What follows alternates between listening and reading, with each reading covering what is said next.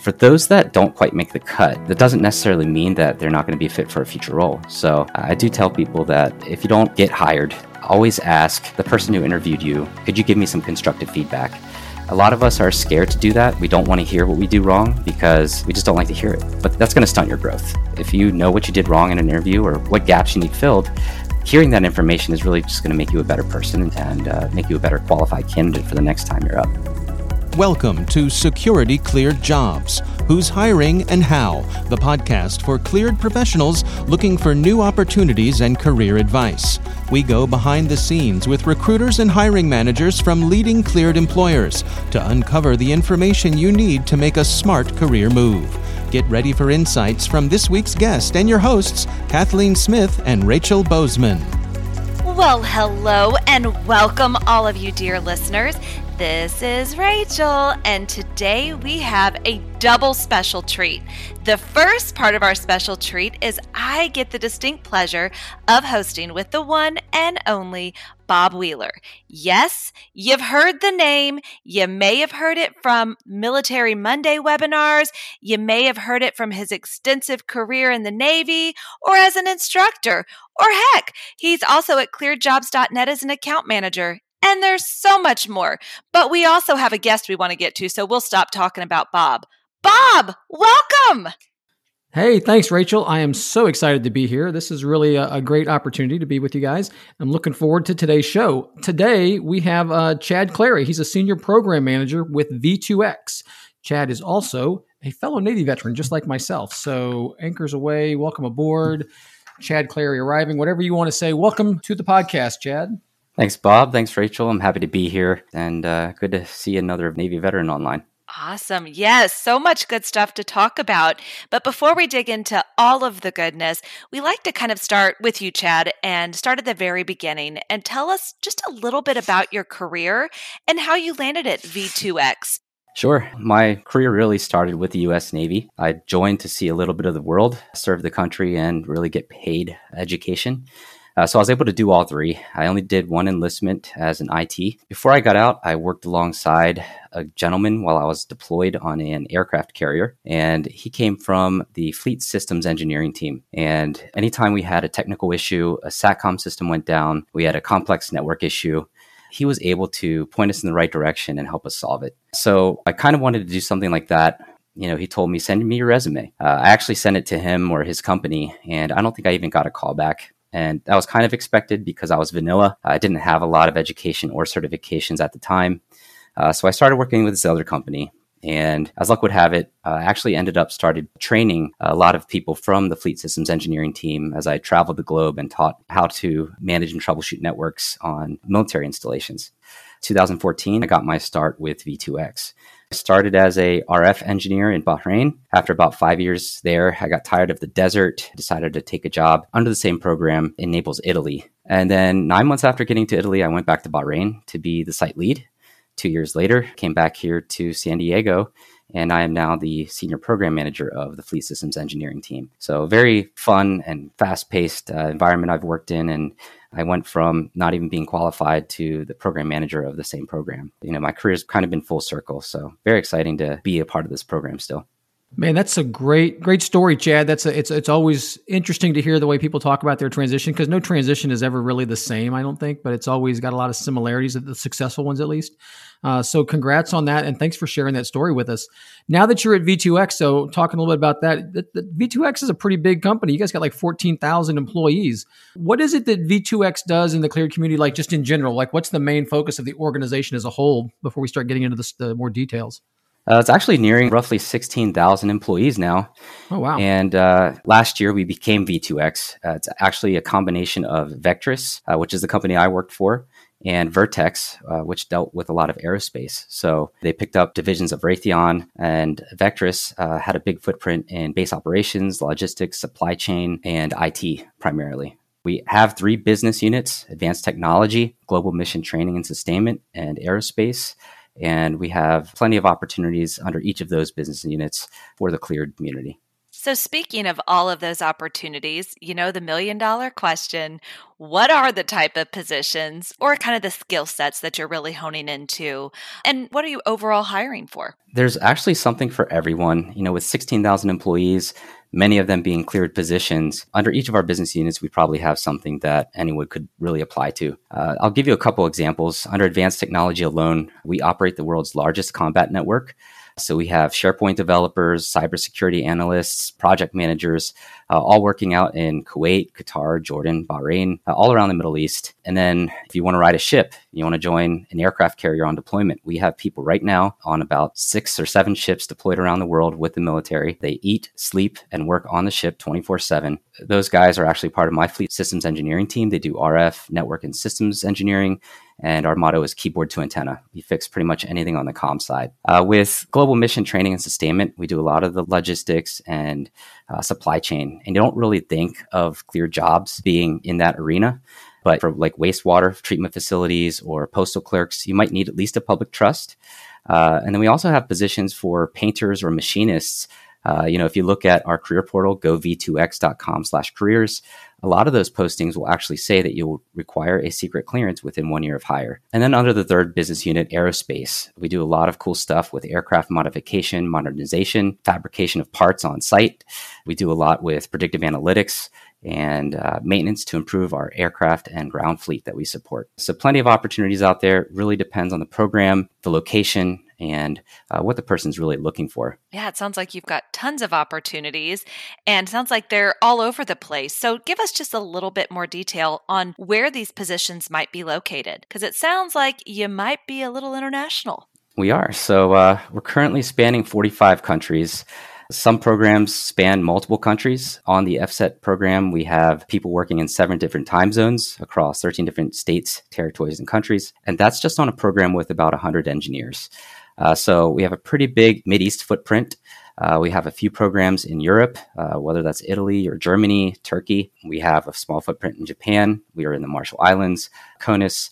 Uh, again, it really depends on the program that you're supporting, but we're pretty much everywhere. Man, that is that is really impressive to, to see all of those different places. Something else that we know, Chad, when we look at some of the openings that V2X has, I think more than half of them are requiring a secret clearance. One of those clearance levels that a lot of people tend to have. I got to imagine that if it's a clearance that there's a good number of people that have that clearance, the competition has got to be pretty stiff for some of those positions at that point because lots of people have the clearance too. Any tips on how you can stand out besides just saying, "Oh, I've got a secret clearance"? What other kind of things should a job seeker be able to do to really stand out for some of those positions? This is really up to the candidate. I would say don't ever let yourself or your resume be the reason that you don't get your foot in the door. Of course, the market for secret clearances is much more competitive because it's kind of the base entry point for having a clearance.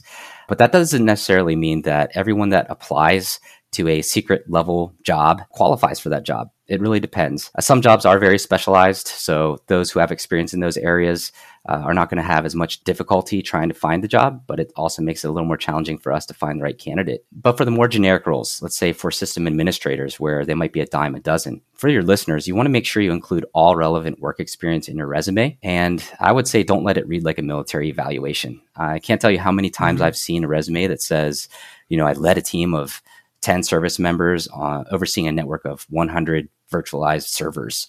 You know, that doesn't really do much for us. What we need you to do is kind of list the hardware, the systems, the software that you've worked on, if it's like an IT role, and be prepared to speak to everything you put in your resume. If you put something in there because you think it sounds cool, you better be ready to talk about it because we're going to ask you. And some of us might not have time or money to enroll in college. If you know that that position requires a degree or requires a specific certification, do everything that you can prior to uh, looking for that next career step to prepare yourself the ball's really in your court. And then when you get to the interview, you know, smile, don't be self-criticizing, and just be prepared to discuss mistakes you've made, maybe some of the accomplishments you've had, and then what you've learned from those mistakes. Fantastic advice. It is, it's so important. What you put out there, you're going to be asked about. So be able to speak to it with a sense of integrity behind everything that you put out there. But something I want to kind of pivot just a little bit from all of the great advice. I want to get some more advice, but a little bit in a different arena here. So something that you mentioned was just kind of the OCONUS positions that might be available. Not everyone's always considered that. Maybe some have wanted to stay within the continental US, but kind of thinking, hey, maybe that is something I want to consider. Can you tell us who succeeds in those type of opportunities and who maybe isn't it a good fit for? Great question. I cannot say that I've observed too many folks go to an OCONUS position and really fail. I would say that if you're considering going overseas, make sure your affairs are in order before you leave. You know, if you have stuff in three different storage places, make sure you're ready to go. Before you depart, make sure that you understand the contents of your offer letter from salary to benefits. Ask a lot of questions. If you're not asking the hiring manager about what type of team you're going to be joining, what your customer is expecting, and things like that, then we might be a little concerned because we expect those questions to come in. More importantly, I would say when you arrive, do everything that you can to become a contributing member of that team. Find the things that no one else wants to do that are required and excel in those areas. You know, your team's going to really appreciate that and then you're really going to open up more opportunities for yourself.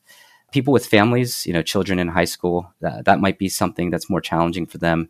Uh, a lot of our overseas opportunity might allow for dependents to join them. They might pay for tuition. So those are the types of questions you'd want to ask as well. Just because you're going overseas doesn't necessarily mean that you have to go by yourself. In the cases that you do, then uh, you know you can always talk to other people about how they handled those types of situations. No, that's some great advice and uh, very needed when people are looking at some of those uh, OCONUS opportunity type things.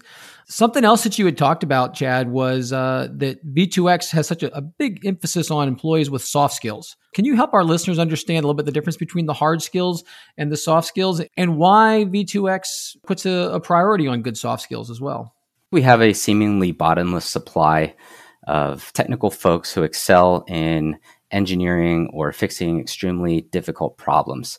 Uh, those hard skills, learning how to rebuild an aircraft engine or uh, fix a complex IP multicast issue that's spanning the globe, uh, those are things that we need. We need people that are interested in doing that work, people that want to do that work, and that possess those hard skills. Uh, but what happens when uh, someone like that is called upon to take a more leadership role? Uh, are they ready? Uh, do they know how to communicate? Do they know how to carry themselves as a leader? You know, are they leaders within their own team? How do they manage their time? How do they build relationships with a customer? Uh, those are the soft skills that we're trying to develop. We cannot assume that everyone automatically joins our workforce and knows how to interact with each other. So it's really up to us to set that standard. Uh, we want to educate and coach our personnel on how to treat people with dignity and respect, uh, how to communicate with purpose, and then really how to develop as leaders. Uh, we have plenty of internships or leadership tracks within our company where we really stress these soft skills. Uh, recently, we had our executive director of HR fly out to Bahrain and provide leadership training to 20 personnel. And a lot of them weren't even first line supervisors. You know, they we're trying to teach them leadership traits, how to prevent toxicity in the workplace. So, uh, you know, the last thing our company wants is for someone that comes from outside the company who doesn't understand our organizational culture. Uh, they don't understand our cultural imperatives of agility, accountability, and engagement. They don't, don't understand our mission or our customer. Uh, leading the team, uh, because if they're not aligned, uh, then they might set us in the wrong direction. Uh, that's not to dissuade any of your listeners from applying. Uh, we want you to apply. We want you to join our team. It's really to say that once you're a part of this organization, uh, you become a part of that strategy. And we definitely concentrate on helping you develop as a person as we grow and develop as an organization. Mm, that's very cool. I love that concept of joining, but getting to immediately be part of the strategy. That's a really, really cool concept. I, have never thought of it that way. So look at that, Chad, just opening new conversations up. Appreciate that so very much.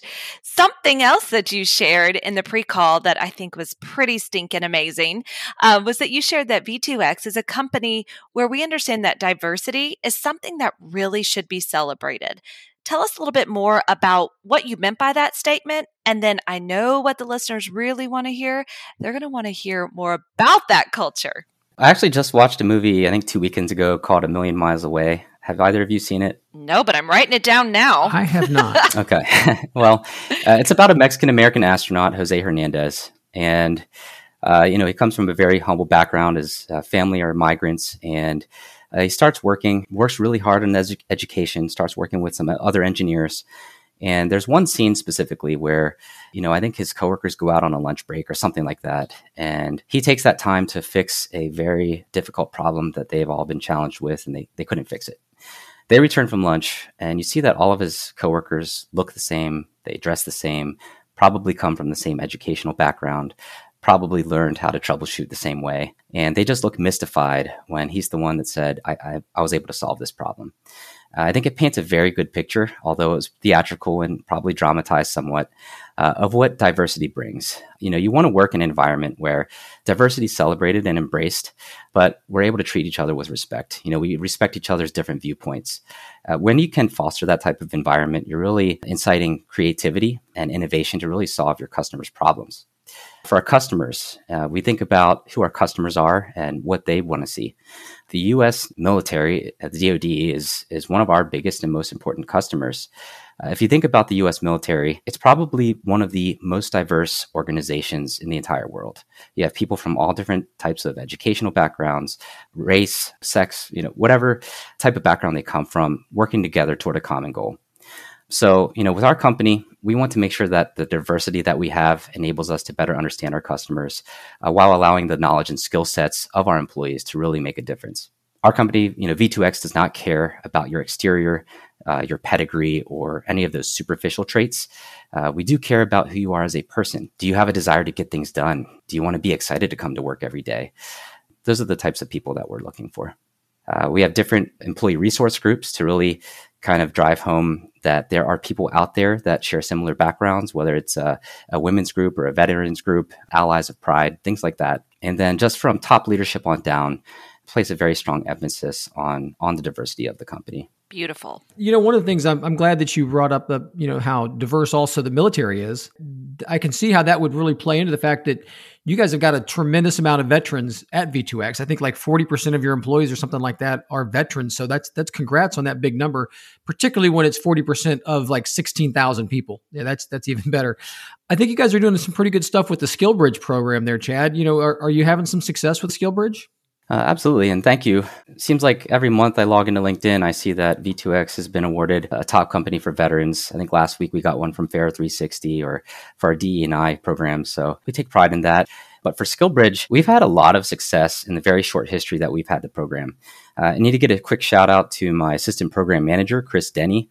Uh, he's been running SkillBridge for us uh, for my portfolio, but he also is kind of the belly button for the company. I've seen him send out the kind of foundational groundwork uh, to other programs in different business units to get this up and running. But we've actually been able to hire one of our recent SkillBridge interns who retired from the military as an officer, and he transitioned straight into an engineering role out in Bahrain.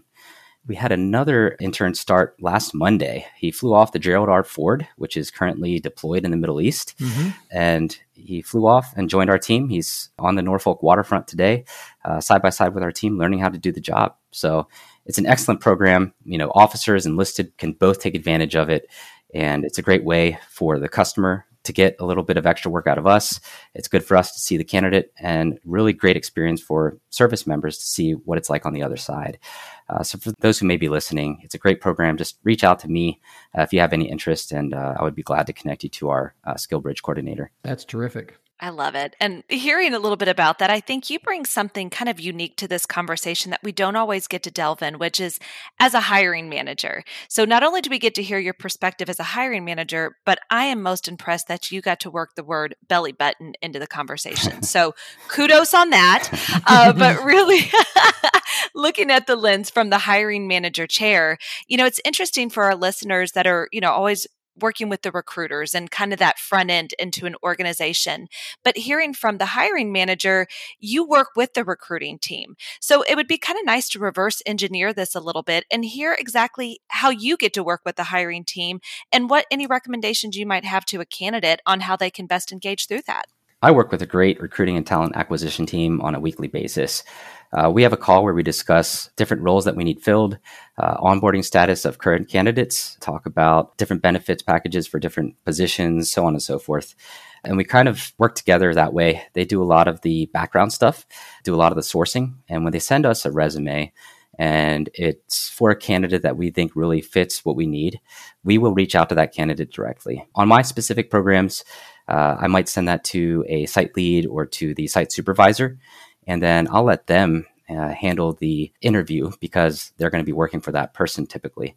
And they'll bring in their team of technical SMEs and they'll do kind of a round robin and we'll kind of peruse the resume, ask you questions about what you've listed there, talk about the job description, try to see where there's some overlap, where you might be challenged if you, you know, joined and didn't know something, you know, we, would be able to help drive toward pairing you up with someone as a mentor, uh, things like that.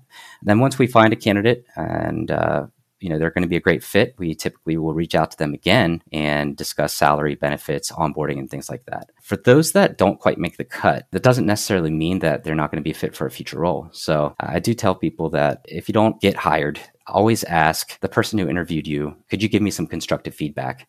A lot of us are scared to do that. We don't want to hear what we do wrong because we just don't like to hear it. But that's going to stunt your growth. If you know what you did wrong in an interview or what gaps you need filled, hearing that information is really just going to make you a better person and uh, make you a better qualified candidate for the next time you're up. That's some great, great advice. And Rachel, I, I, agree with you. I love it whenever we have hiring managers on here because we talk to so many recruiters and the hiring manager for a lot of job seekers is this mystical person that they they never know who that person really is. So to see it and hear about it from that perspective is great, Chad. Something else you've shared with us in the in the uh, pre calls there was about some different anecdotes, some cool stories. Uh, one of which had to do with some networking things and like a, a good referral story you had from somebody getting referred to you from my eight plus years working overseas, I've worked alongside a lot of service members and kept in touch with the ones that really stood out. Of course, you have the ones that don't, and then the ones that do. And through social media or email, uh, I keep in touch with them. Uh, recently, I had one of them reach out to me and say, Hey, I inter- applied for this job in Port Hueneme, and I don't think the interview went so well. And mm. I asked him, you know, what's your current background? What's your level experience? Do you think you're really qualified for this role? And he said, yeah, I just haven't had the opportunity to work on certain things that they asked me about. And I said, okay, you know, this guy was ex- an exceptional sailor. He was always in our hip pocket anytime we worked on a system, taking notes, and he was a very quick learner. So the job he applied for was outside of my business unit. I reached out to HR. Uh, HR connected me to the hiring manager. Uh, it was actually part of our national security programs. And I said, listen, you know, you probably don't know me. I'm the program manager for XYZ, but I know you recently interviewed this candidate. And I just wanted to let you know I would not be doing him justice if I sat here quietly. I need to let you know that he was an exceptional sailor. His technical interview may not have gone uh, exceptionally well, but I will let you know that if I could have him on my team today, I would. He's just not in this area. So if you could extend him another opportunity or give him another interview and keep that in mind, I think he would do really well. He actually got hired. He texted me last week, uh, waiting for his polygraph, and he's actually you know onboarding with the program today. Man, that is a, such a great story. We always tell people, you know, you need to be more than just a more than just a resume. You need to be a, a name, and obviously that sailor, like you said, impressed you when you were working face to face with him, um, and that that really carried through. I think you had another story, an Oconus hiring story. Yeah, so we had an applicant. You know, he has about thirty years of engineering background and he's one of those types that would fly in, fix something, and fly out. I think he did a lot of stuff with the spec ops teams. But he'd been outside the workforce for a while, uh, semi retired. He's living in the East. He has a house out there. Applied for a position in Rota, Spain, and uh, didn't quite make the cut due to lacking recent experience. But he was very communicative. Uh, he accepted the feedback we gave him, and he kept in touch. And I really liked him because he maintained a positive attitude. Uh, he didn't try to force his way in, but he said, I understand, you know, if there's anything else that you think fits my resume or I would fit, then I would love to join your team elsewhere. Fast forward about six months, we had another position open in the same country where he resides. And we, reached out and said, Hey, are you interested? He said, Yeah. Uh, so we actually hired him about two weeks ago, and he's onboarding right now. Uh, really looking forward for him to join the team. So between those two examples, it's not just the network, but really how you interact with other people, mm-hmm. how you carry yourself. You never know who's observing you. If you're goofing off or you're not really engaged or trying, people are going to remember that. So just definitely keep that in mind. Uh, before you look for the next career move, it might be five years down the line. Uh, you want to set yourself up for success today. You are just so full of great advice. I love it. I love story time. I love great advice. And I'm going to ask one more time for some more great advice from you, but would really appreciate on behalf of all of our wonderful listeners, you know, just really some advice that you would give for a cleared professional as they look to take that next step in their career. Is there just anything that you could boil it down to to say, hey, this is what's necessary to really kind of help move you in that direction?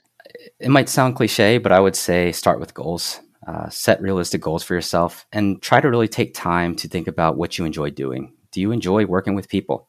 A lot of people say no, they just want to fix technical problems, and that's fine too. We need people doing ordinary and extraordinary things.